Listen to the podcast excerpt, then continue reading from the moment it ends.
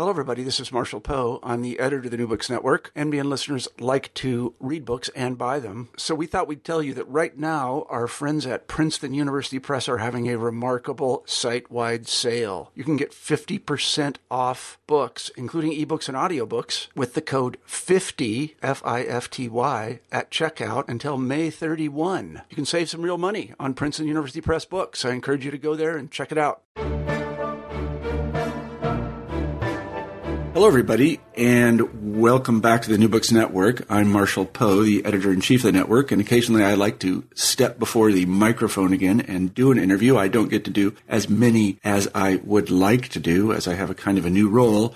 But when I saw Chris Miller's book, The Struggle to Save the Soviet Economy, Mikhail Gorbachev and the Collapse of the USSR, I said, why hadn't somebody written this book sooner? That's what I said, Chris.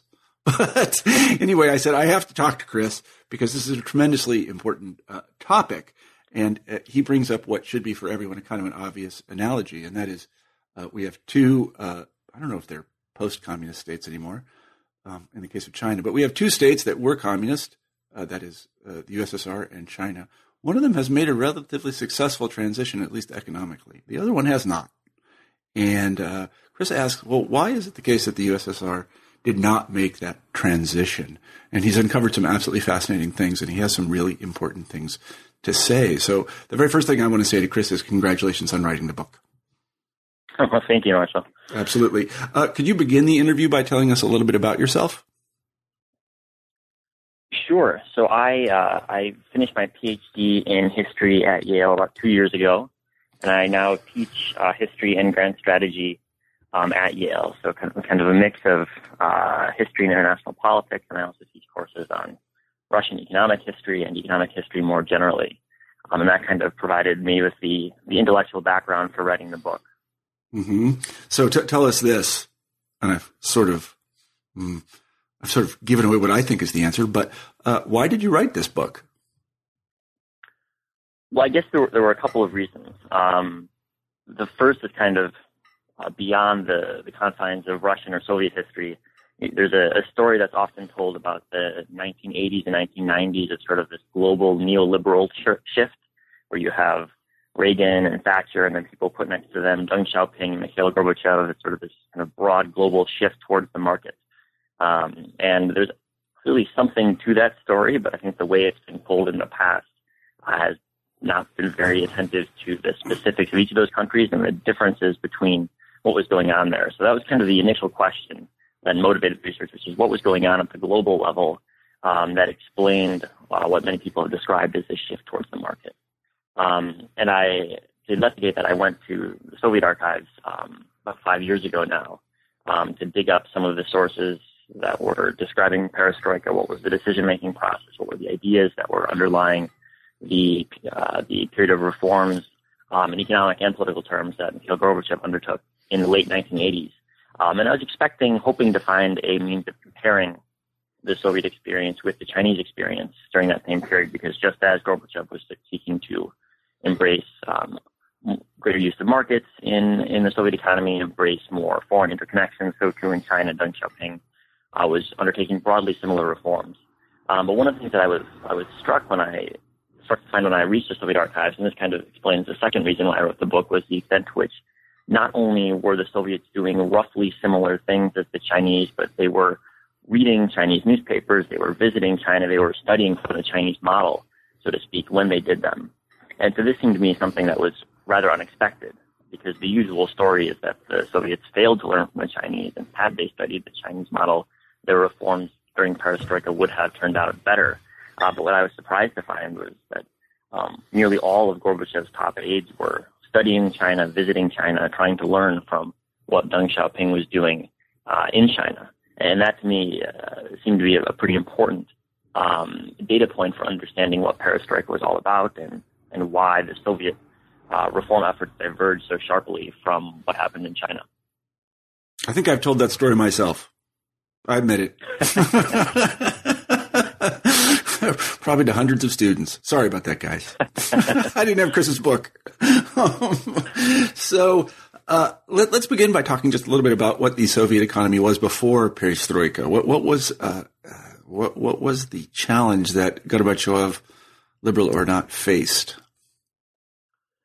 Well, the number one challenge was declining economic growth rates. And there are a number of different ways you can measure economic growth in the Soviet Union. There's debates that go on to this day about what the right metric is. But I think no matter how you measure economic growth, there was pretty rapid growth in the immediate post-war period, the 50s and the 60s. And by the 70s into the 1980s, growth had either slowed drastically or completely stalled. There was basically no debate within the Soviet elite that something was not working in the economy. By the time Gorbachev came to power, it wasn't only Gorbachev who believed that things could not go on this way. That was kind of a universal belief among the Soviet policymaking class that something had to change to restart economic growth. And there were a number of different theories as to why it was that growth had slowed. And in Gorbachev's view, and not only his view, but again, the view of many people in the kind of governing class, the argument was that the Soviet Union had long relied on extensive growth. That is, it had grown its economy by adding new resources, whether human resources in terms of bringing more people into the labor force or natural resources in terms of tapping into a greater supplies of commodities, and that it needed to turn towards intensive growth, which relied more on productivity gains, more on technology, more on making use of the resources that they had to drive growth into the future. And that was kind of broadly accepted by the Soviet elite in the 1980s, the shift from extensive to intensive. But there was a debate about what exactly that meant. How would you do that?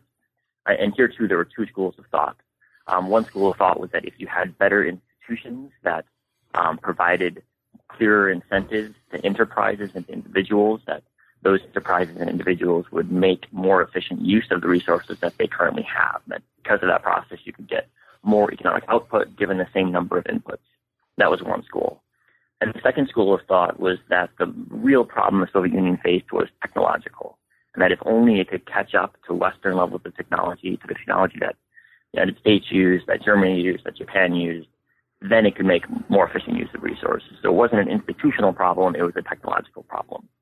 And the second school of thought believed that the problem could be solved by investment. That the more you invest in new technology, the more productive your factories will become, and the more likely you'll be able to restart economic growth on the levels that you've seen in the 1950s and 1960s. Well, I mean, both of these are sensible theories. I mean, we should say that. I don't think either one could be dismissed immediately. We're having this debate right now in the United States about not declining productivity, but about why is it the case that our recovery is relatively jobless, and we don't exactly know.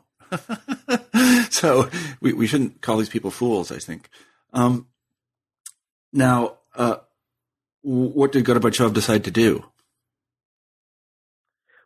Well, in the end, he decided to do both, which I think is an easy choice for many politicians to make when you have differing groups advocating differing theories, and they both are politically influential, try to give something to each group. So Gorbachev started his time in office with a program called Acceleration, which was basically a program of capital spending, so providing more investment to industries, more investment to factories. And this was designed to fit with the second theory that I outlined, the notion that if you had more technological progress, then you could have more economic output with the same levels of inputs. And this was tried from roughly 1985 to 1987 or 88. If you look at the statistics, you see increases in investment levels, and this is very popular with people who were managing factories, who were benefiting from higher levels of investment. Factory workers, factory managers believed that this was the way out of the Soviet economic crisis. And that was a program that was tried, and the effects were not very visible by the late 1980s. If you look at 1987, 88, 89, what you see is that there's no great increase in production, despite the big increase in investment. And so what that told economists was that, in fact, this new investment was not being put to productive uses. It was essentially being wasted. And that led to kind of a shift towards the other school of thought, which is to say that you need better institutions which could more effectively direct investment. The problem wasn't the aggregate amount of money being put into factories. The problem was that this money was being spent in ill-advised ways. And there were a number of reasons for this, because factory managers didn't have incentives to be efficient, because they were given resources every year based on the amount of resources they used the previous year. So if you cut last year's spending, you would get fewer resources the next year. And so there were a group of economists close to Gorbachev who increasingly advised him to focus less on increasing investment levels, less on driving technological growth from the center, and more on providing the right institutional structure for individual enterprises and individual workers to work most efficiently. And so that's why you see a shift in the later period of Perestroika to changing the structure of the Soviet economy so that decision-making faces, in theory, better incentives. And that's where you get a greater reliance on market mechanisms, both at the individual level and at the firm level, in an attempt to make these investment decisions more efficient. I'm wondering about how they talked about this, because I can remember going to the Soviet Union and learning, this is in the 80s, and learning that apparently, as far as I could tell, the word for a productive, that is not zero-sum trade, you know, where everybody gets what they want, this is like on the street, was speculatia. Mm-hmm. Right. Which has a kind of negative connotation. We would call it a good deal, and they called it speculatia.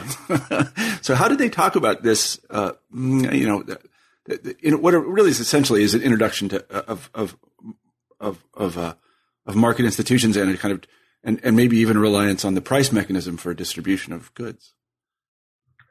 That's right. And it was a big issue in Soviet politics, and the way they talked about it depended on who you were looking at. So those advisors to Gorbachev, people around him who were more supportive of these changes, tended to avoid words like speculatia because of the derogatory undertones of that, and tried to use more neutral language to describe what was going on. But opponents of these changes regularly looked back to 1917 and said, this is what we defeated in 1917. Mm-hmm.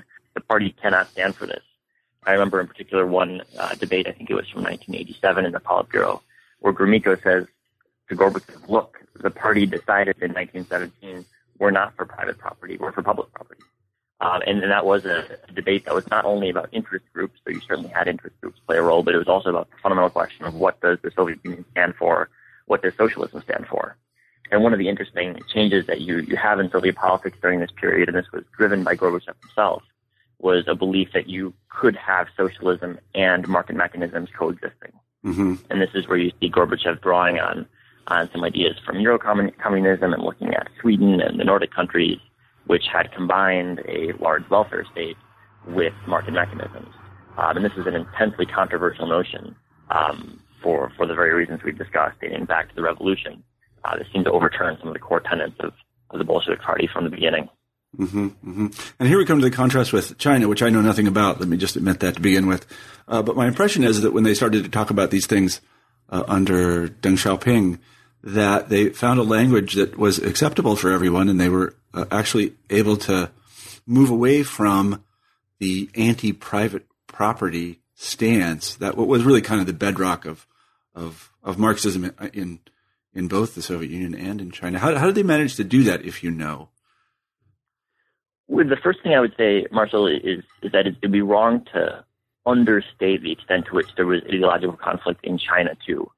There certainly were people who believed that the changes that took place in the 1980s under Deng Xiaoping were rolling back the gains of communism. That was true when they looked at agricultural reforms, where they decollectivized the countryside.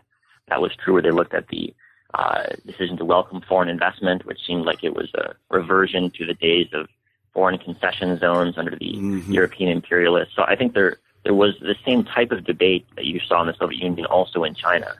The difference is that the two sides had very different amounts of power in the two countries' political systems. So in the Soviet Union, this school of thought, which believed that the perestroika economic reforms were rolling back the gains in 1917, was much more influential than the group in China, which saw Deng's reforms as threatening socialism. And in part, that's because there was a slightly different definition of socialism or communism between the two countries. And this is something that my colleague Jeremy Friedman at Harvard Business School has written on a lot, which is that in the Soviet Union, the definition of communism or socialism was much more about anti-capitalism, whereas in China, words like communism and socialism were much more about anti-imperialism. And so in the Chinese context, you could fit more market mechanisms in a socialist framework so long as you were demonstrating that it was making China stronger, having China stand up on the world stage, whereas in the Soviet Union, when socialism was all about anti-capitalism, that was a much harder sell. Mm-hmm, mm-hmm, mm-hmm. Yeah, that rings true to me, actually. So we get right to the thesis of your book, or one of the theses of your book, I think the main thesis, and that is that in comparison to China, where Deng Xiaoping did face opposition, though it was not, I think, as strong as it was in the USSR. That is, in the USSR, Gorbachev faced a lot of interest groups, and this is something, it's kind of the holy grail of Soviology, used to be able to identify these things. I remember they were tried mildly to identify who all these interest groups were, because, you know, we understood, to the credit of all these people that studied the Soviet Union, that the Soviet Union was not monolithic, that people like Gorbachev were not autocrats, that they had to deal with lots of different interests. The difficulty that I remember in reading this literature was trying to find out who the heck they were, and then trying to find examples of how they stood in the way of various things or promoted policies and were able to push through initiatives, that kind of thing. So could you talk a little bit about these interest groups that were both on Gorbachev's side and were against him and made the path to market mechanisms that much more difficult in the Soviet Union? Sure. So one of the sources that I looked at when I was trying to understand the debate this period were the notes that were taken from Politburo meetings by several of Gorbachev's top aides. And one of the things that these notes give us, they run from 1985 to 1991, and they give us a pretty unique lens into Soviet political debate at that. Wait a minute. How the heck did you get those? Those are. It's an interesting story, actually, for much of the post-war period. That's the holy grail of historians, right there, man.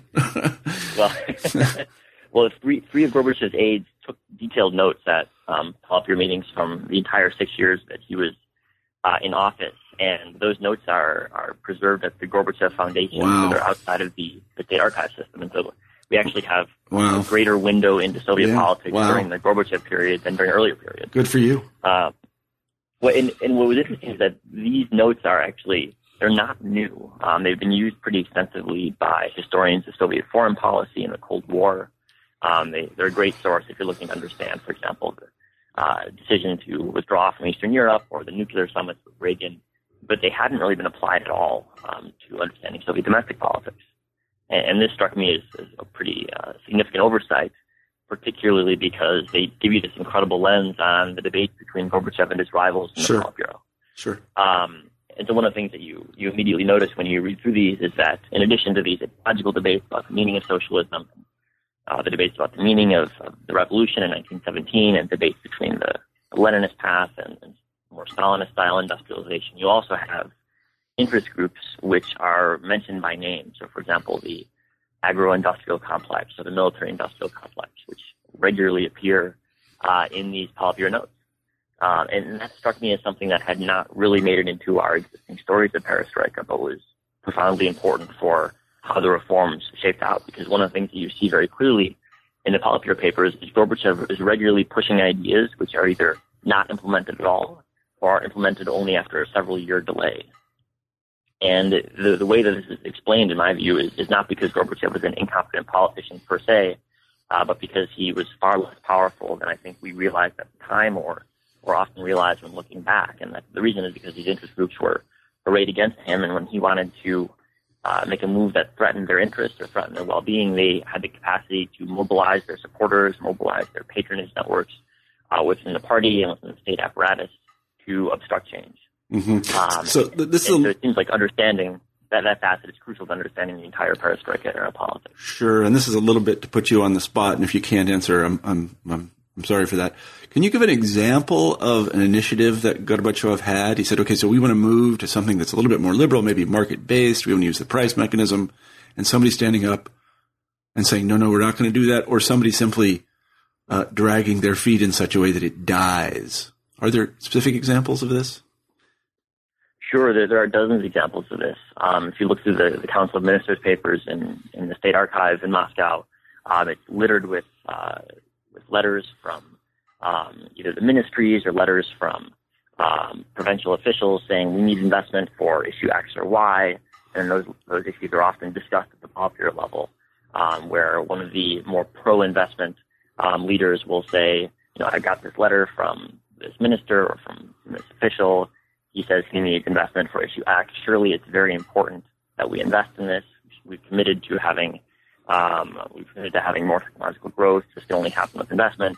And so you can see throughout the bureaucracy these demands for more capital spending in their own branches, or these demands for slower change percolating up at a kind of constant basis.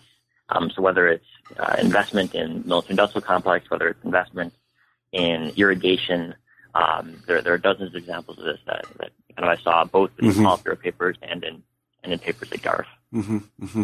I guess I'm not even really clear on how one would take an institution, say, for instance, the manufacturer of airplane parts or something, in a command economy where they're a line item in a government budget and there's simply an allocation made, and saying to that firm, well, now you're going to have to go source your own material. We're not going to give you we're going to give you a certain amount of money, and then you're going to be required to go find that in the quote-unquote market. We're not going to do everything for you. How did that happen? Well, the first thing is that it happened very slowly. Like in China, the Soviet Union didn't immediately jump from a planned system to a completely market-based system. It started first with efforts to legalize individual work efforts. So, for example, the law on individual labor activity made it legal to work outside of the state sector, which for a long time it was only legal in very specific circumstances. So that was an attempt to create more of a labor market where none had previously legally existed. Then there were efforts to apply clearer incentives to enterprises. So not to say that they no longer were planned at all, but to say that the means by which they were rewarded were more clearly tied to efficient use of the resources that they were given and efficient production of what was demanded of them. So there was kind of a step-by-step process that was laid out. And the steps that were taken actually, when you kind of zoom out at the macro level, look roughly similar to what was done in China. And that was another interesting, I think, point that I took away, was that if you look at what Gorbachev tried to implement in terms of the structural reforms to industries, the reforms to labor markets, that doesn't look all that different than what the Chinese did. The difference is in the political backlash rather than the kind of design of the reforms. I guess I'm still, I just am amazed that they could, I don't know where you would start, because the system, as I understood it, it had a large black element. That is to say, I had lots of Soviet friends who essentially had pseudo jobs. I guess I put it that way. And these pseudo jobs were almost traded. That is to say, they would have some job at a hospital, and they would give half of their salary to somebody at the hospital so they wouldn't have to show up, unless somebody would give them more money for it and wouldn't make them pay as much. And then they would trade it to somebody else. And then they would go to whatever job they actually had. So I understood all that. But I guess I just can't quite wrap my mind around where's the entry point for saying, okay, you're on your own. You're going to have to, you're really going to have to rely on market mechanisms to do what we want you to do. Well, I would say two things to that, Marshall. The first is that, you know, the divide between planning and market is not kind of a either or. It's always a spectrum. It was a spectrum in the Soviet Union. It's a spectrum in quote unquote capitalist countries like the United States today. There are many things that we plan, from interest rates to healthcare payments, things like that. So it wasn't just kind of jumping off a cliff. It was a shift along the spectrum. And the existence of market mechanisms before Perestroika, both through legal mechanisms like kolkhoz markets, and through illegal mechanisms like the black markets, which you discussed, which had increased probably in their relevance throughout the 1970s and early 1980s, showed that there was plenty of capacity for using market relations. And part of the efforts of the early Perestroika years, 1985, 86, 87, was actually more about legalizing black markets than it was about creating new markets. Yeah, that was my impression. Because one of the problems was that if you worked in a black market, what you were doing was illegal. You were using supplies that were considered stolen.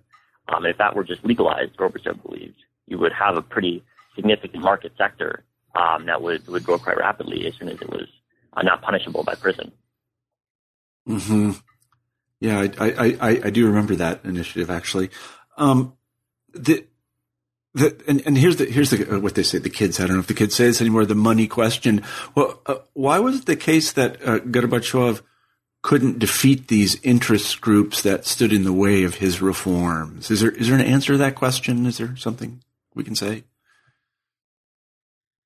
Well, if you kind of zoom out of the Gorbachev period into kind of the entire course of Russian politics since that period, I think it's clear that some of the interest groups were defeated. So, for example, if you look at the agricultural sector, the amount of subsidies given from the central government to the agricultural sector is vastly less today than it was in 1985.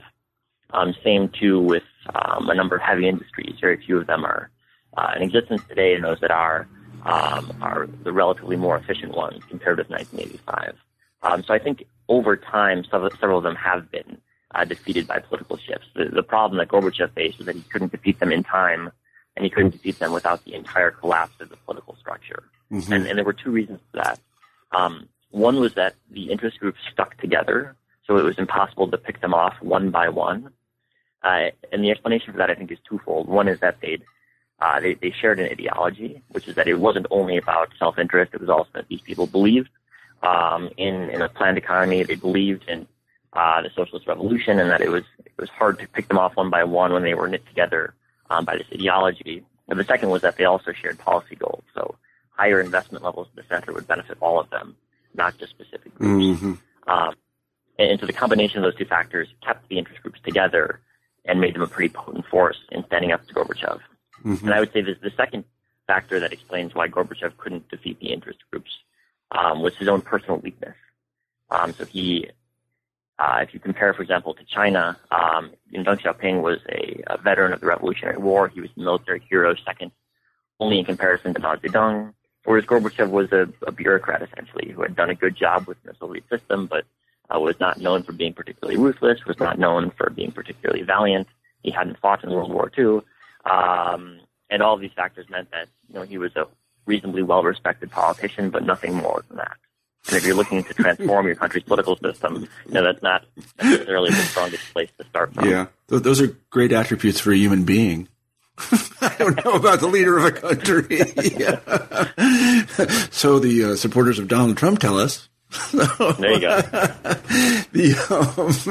You're fired. See, that's what you want. Now, you have some interesting things to say about the 1991 coup, and your research obviously bears on why it happened and who was involved in the – gosh, I can't remember what they called themselves. What did they call themselves? Do you remember those guys? It was the State Committee on the Emergency Situation. Is that right? Yeah, I don't know. It was some Soviet – something like that. BS, yeah. So anyway, could you talk a little bit about the genesis of that coup, the reasons for it? Sure. So in 1991, it was clear that the economic situation was spiraling out of control, just as the political situation was doing the same. So you'd already had strong movements for independence in the Baltic states. You already had clashes brewing in the Caucasus between different ethnic groups. And it was clear that the Soviet Union was headed for a pretty drastic change. I don't think many people even then expected a complete breakup, but clearly politics were moving rapidly. But it was impossible to separate that from the economic story because they were interlinked. The decline in Gorbachev's political authority reduced his ability to control the economy, and his reduced ability to control the economy further deteriorated his political authority. So these were kind of similar processes running parallel to each other. And one of the questions that Gorbachev faced in 1991, and it was a question that had persisted for the previous couple of years, but was sharper than ever in 1991, was how do you stop the expansion of the money supply from growing inexorably?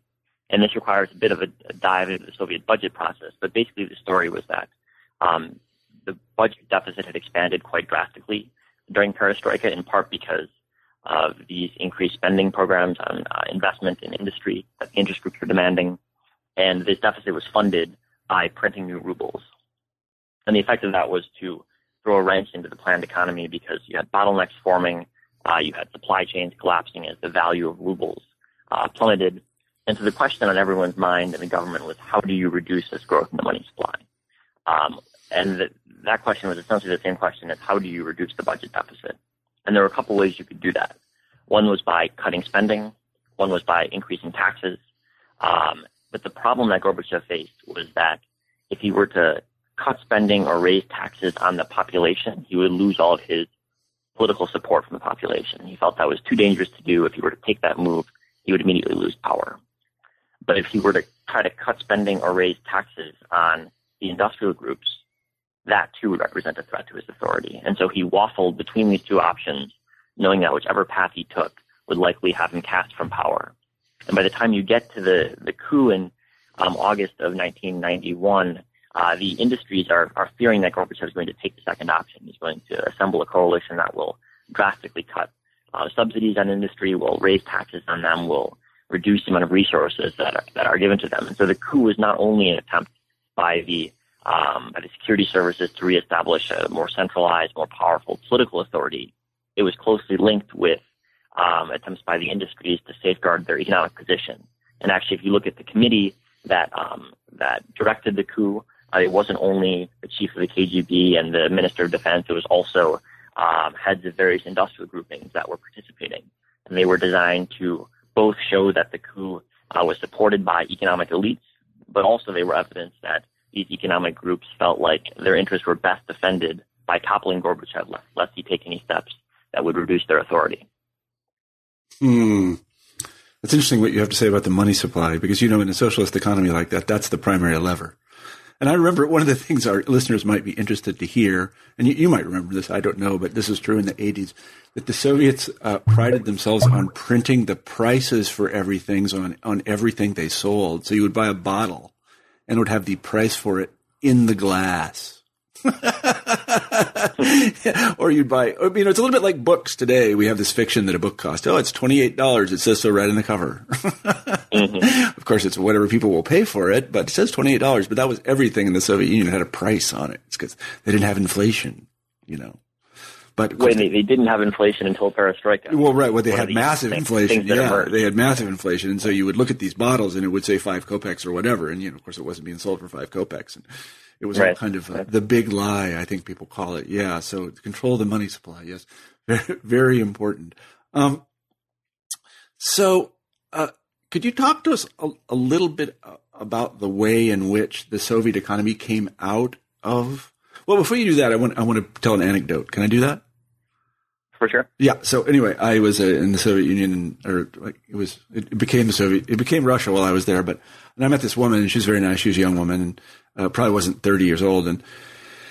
And she had in 1990, I think, she had become a member of the Communist Party. She had completed what is the long and arduous journey of somebody to go from a komsomolka to an actual full-fledged member of the Communist Party. And I don't think people know that that was not an easy thing to do.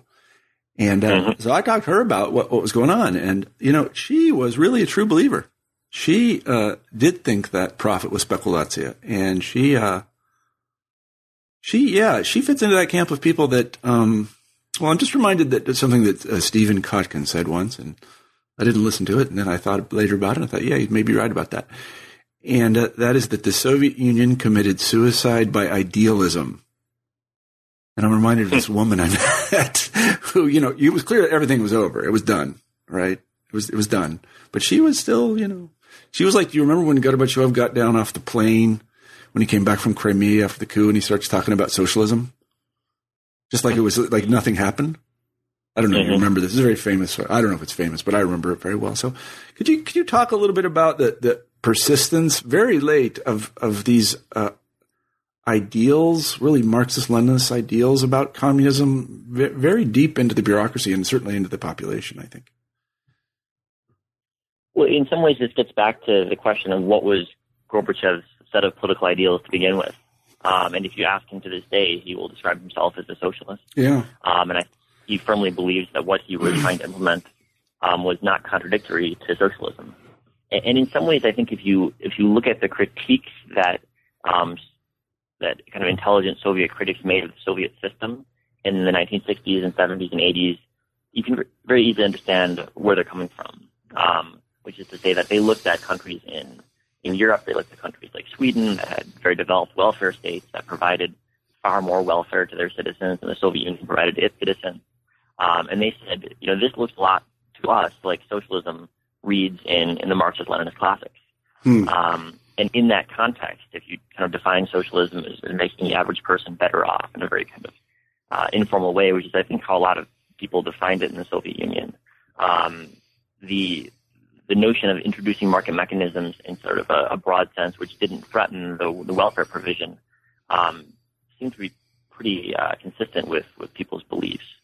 And so I think that's kind of one framework by which a lot of people held on to the belief in socialism, even as they brought markets into the system.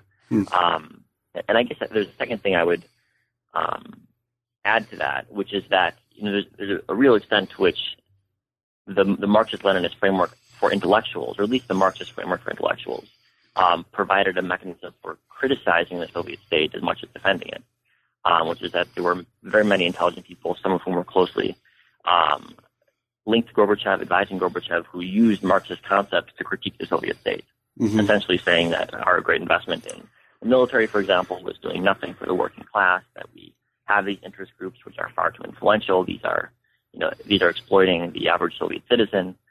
In there, too, I think you can see attempts to make Marxism compatible with a sort of market-based reformism, which actually, when you step back, look more coherent than I think they often appear after the Soviet collapse. It's always interesting, I think, talking to people who are now older, who were influential intellectuals at the time, many of whom still remain Marxists. If you ask them, they say, well, yes, I'm still Marxist. That still informs my worldview. And I think that the Perestroika efforts were actually compatible with that had they worked out in the way that I expected. Yeah, I mean, I find all this very interesting because I remember when I was at a university you've heard of on the East Coast, and I was working with a professor that you've heard of who taught at this university, and somebody I respected very much, and he explained to me that the last socialist died in the Kremlin in about 1962. And I looked at him and I said, you clearly lost your mind. Because he believed, and many people at this university that you know about also believed, that there's something fundamental had changed and that the Soviets had adopted the Swedish model and they were well on their way. And I had been there and I was just flabbergasted by this opinion, because that is not what I heard at all. What I heard was that Marx and Lenin said that the fundament of communism and socialism is no private property. They meant that part. And that was it.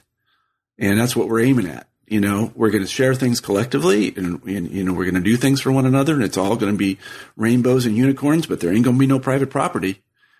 I don't know. I look back on that time and I just am very confused by it, because many Sovietologists in the United States were actually, they were saying, oh, look, the Soviet elite says, oh yeah, the Swedish model, definitely. But that's not what I heard at all. Maybe I just had a weird group of friends and acquaintances. I don't know, but ideologues or something. But I don't see how you can get out of reading Marx and Lenin anything like the Swedish model, anything even close. So I don't know. It remains kind of a mystery to me. But I do remember this woman, as I say, very well, and she had become a member of the party, and she was, quoting Lenin to me. And I'm like, yeah, right. Well, I think that speaks to kind of an interesting political debate within the Soviet Union. We often kind of push the political debate under the cover, so to speak. But there was this big ideological debate as to what defines socialism, which was taking place throughout the period and intensified during the Perestroika era.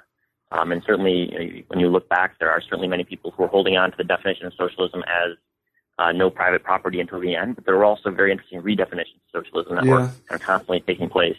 And I think Perestroika, in one reading of it, was a victory of the attempt to redefine socialism into something else besides just the focus on private property.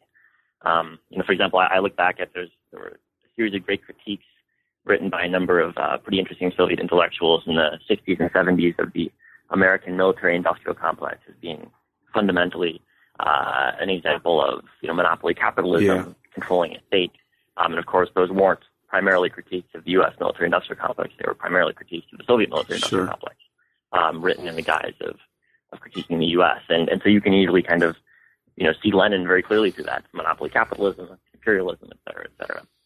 So I think that's kind of one of those attempts to redefine socialism to focus not only on private property but also on other aspects of what Lenin and Marx were talking about. Yeah, I see. I don't know the answer to these questions. I just remember these conversations I had with these people, and they were puzzling to me at this time. So in any event, let me ask you this question. And again, it's, I think, an important one.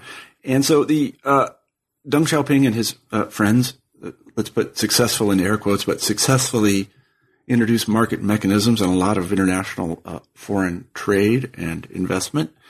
And the Chinese economy booms. This does not happen in Russia. Why not? This is after Gorbachev I'm talking about. After Gorbachev. Yeah, because you would think, again, I'm going to skip to the Putin era, he is kind of an autocrat, isn't he? Can't he get this done? Well, you know, the first thing I would say, Marshall, is that I think in our history, 1991 is often a breaking point. There's a before and an after. But if you look in economic terms, 1991 was not nearly as revolutionary as we often think. So I'll give you a couple of examples. First off, the industrial base persisted across 1991. So where there were factories in 1989, those factories almost all existed in 1992. Now, they were often unprofitable in 1992, but they were still there, still employing people, and they still had to be dealt with in politics. Another example, the budget. There was a massive budget deficit that the Soviet Union faced in 1991. Independent Russia inherited a massive budget deficit in 1992. And so there were, across the economy, there were all these legacies, which, you know, obviously when you think about how economies function, they weren't changed nearly as rapidly as the political system changed. And they all had to be dealt with. They all had to be managed. They all had to be funded. And the result was that the Soviet Union ended in 1991, but the Soviet economy, the Brezhnev era economy, didn't end really until the end of the 1990s. And so I think it's wrong in economic terms to treat 1991 as a breaking point. It was maybe the beginning of a decade-long transition from one economy to another economy. It was certainly the beginning of a transition from one political economy to another political economy. You certainly have vast changes in the distribution of wealth and the taxation system, the system of social provision, but it didn't happen overnight. In some ways, I think the 1998 financial crisis was actually the true end of the Soviet economy. It was the true end, for example, of the system of social provision. It destroyed pensions by introducing very rapid inflation. It allowed the government to slash subsidies for industries in a way that really put a lot of industries out of business. And so in some ways, I think 1998 is actually as significant of an end point for the Soviet economy as is 1991. And so all that is to say that I think when you look at the 1990s and even into the early 2000s, you know, Russia is still dealing with the legacy of the Soviet economy in negative ways and in positive ways. That didn't disappear overnight. And so the legacy of all that is shaping what you have to deal with today. So, for example, when you look at Monogorsk, these big industries in Siberia that only have these big cities in Siberia that only have one industry, and that too is legacy of the Soviet economy. And so you have to factor all that in when you're trying to understand Russia's economic results in the 1990s and into the 2000s as well. But presumably Deng Xiaoping, and he had the legacy of the Maoist economy to deal with, and they somehow overcame that. Well, the interesting thing with the Chinese example is that, Mao didn't leave a very positive economic legacy. He also didn't leave much of a negative one. Okay. And I'll explain what I mean. All right. In the Soviet Union, if you wanted to change things, there were a lot of pretty powerful institutions and groups that were set up against change. So, for example, if you look at agriculture, in the Soviet Union, there was a massive system of farm subsidies, which was crucial for raising farmers' wages. So living standards in rural areas were far higher in the 1980s than they were in the 1950s. And what that meant is that you had literally millions of farmers who were committed to keeping the existing system in place in the Soviet Union. Whereas Mao had managed the Chinese economy so badly that there was almost no one who believed that the existing system made them better off. And so whereas Soviet peasants resisted change, Chinese peasants supported it because they knew they would be better off. And that same mechanism was true throughout the Chinese economy, that things were going so badly at the time of Mao's death that it was hard to envision changes making people worse off. And that does ring true with my experience in the Soviet Union, because I also remember talking to lots of people, sort of everyday people, and being in their apartments, and they were like, look, socialism works. I got this nice apartment. I live in the, I live out on the moon, basically outside Moscow, but my kids go to these great schools, and I have this guaranteed income, and we get to go on vacation once a year, and we can go to the amusement park, and look, I have the beer and vodka I want, and I can buy jeans on the black market if I want to, and look, it's working. See? And I'm like, yeah, you're right. It is. It is. And they were like, I don't have a washing machine. So what? Right. I don't care.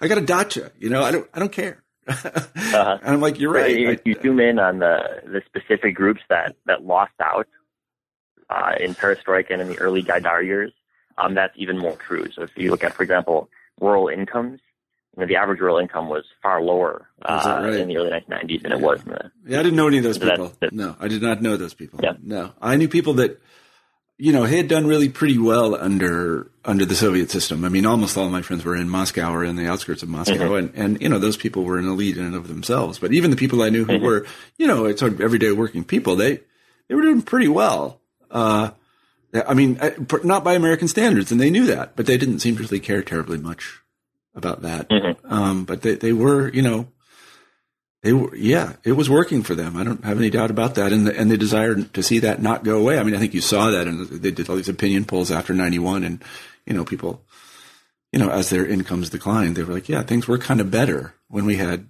you know, the shops were full of sausage, and now they're not, but they will be again. And they were, you know, it came back.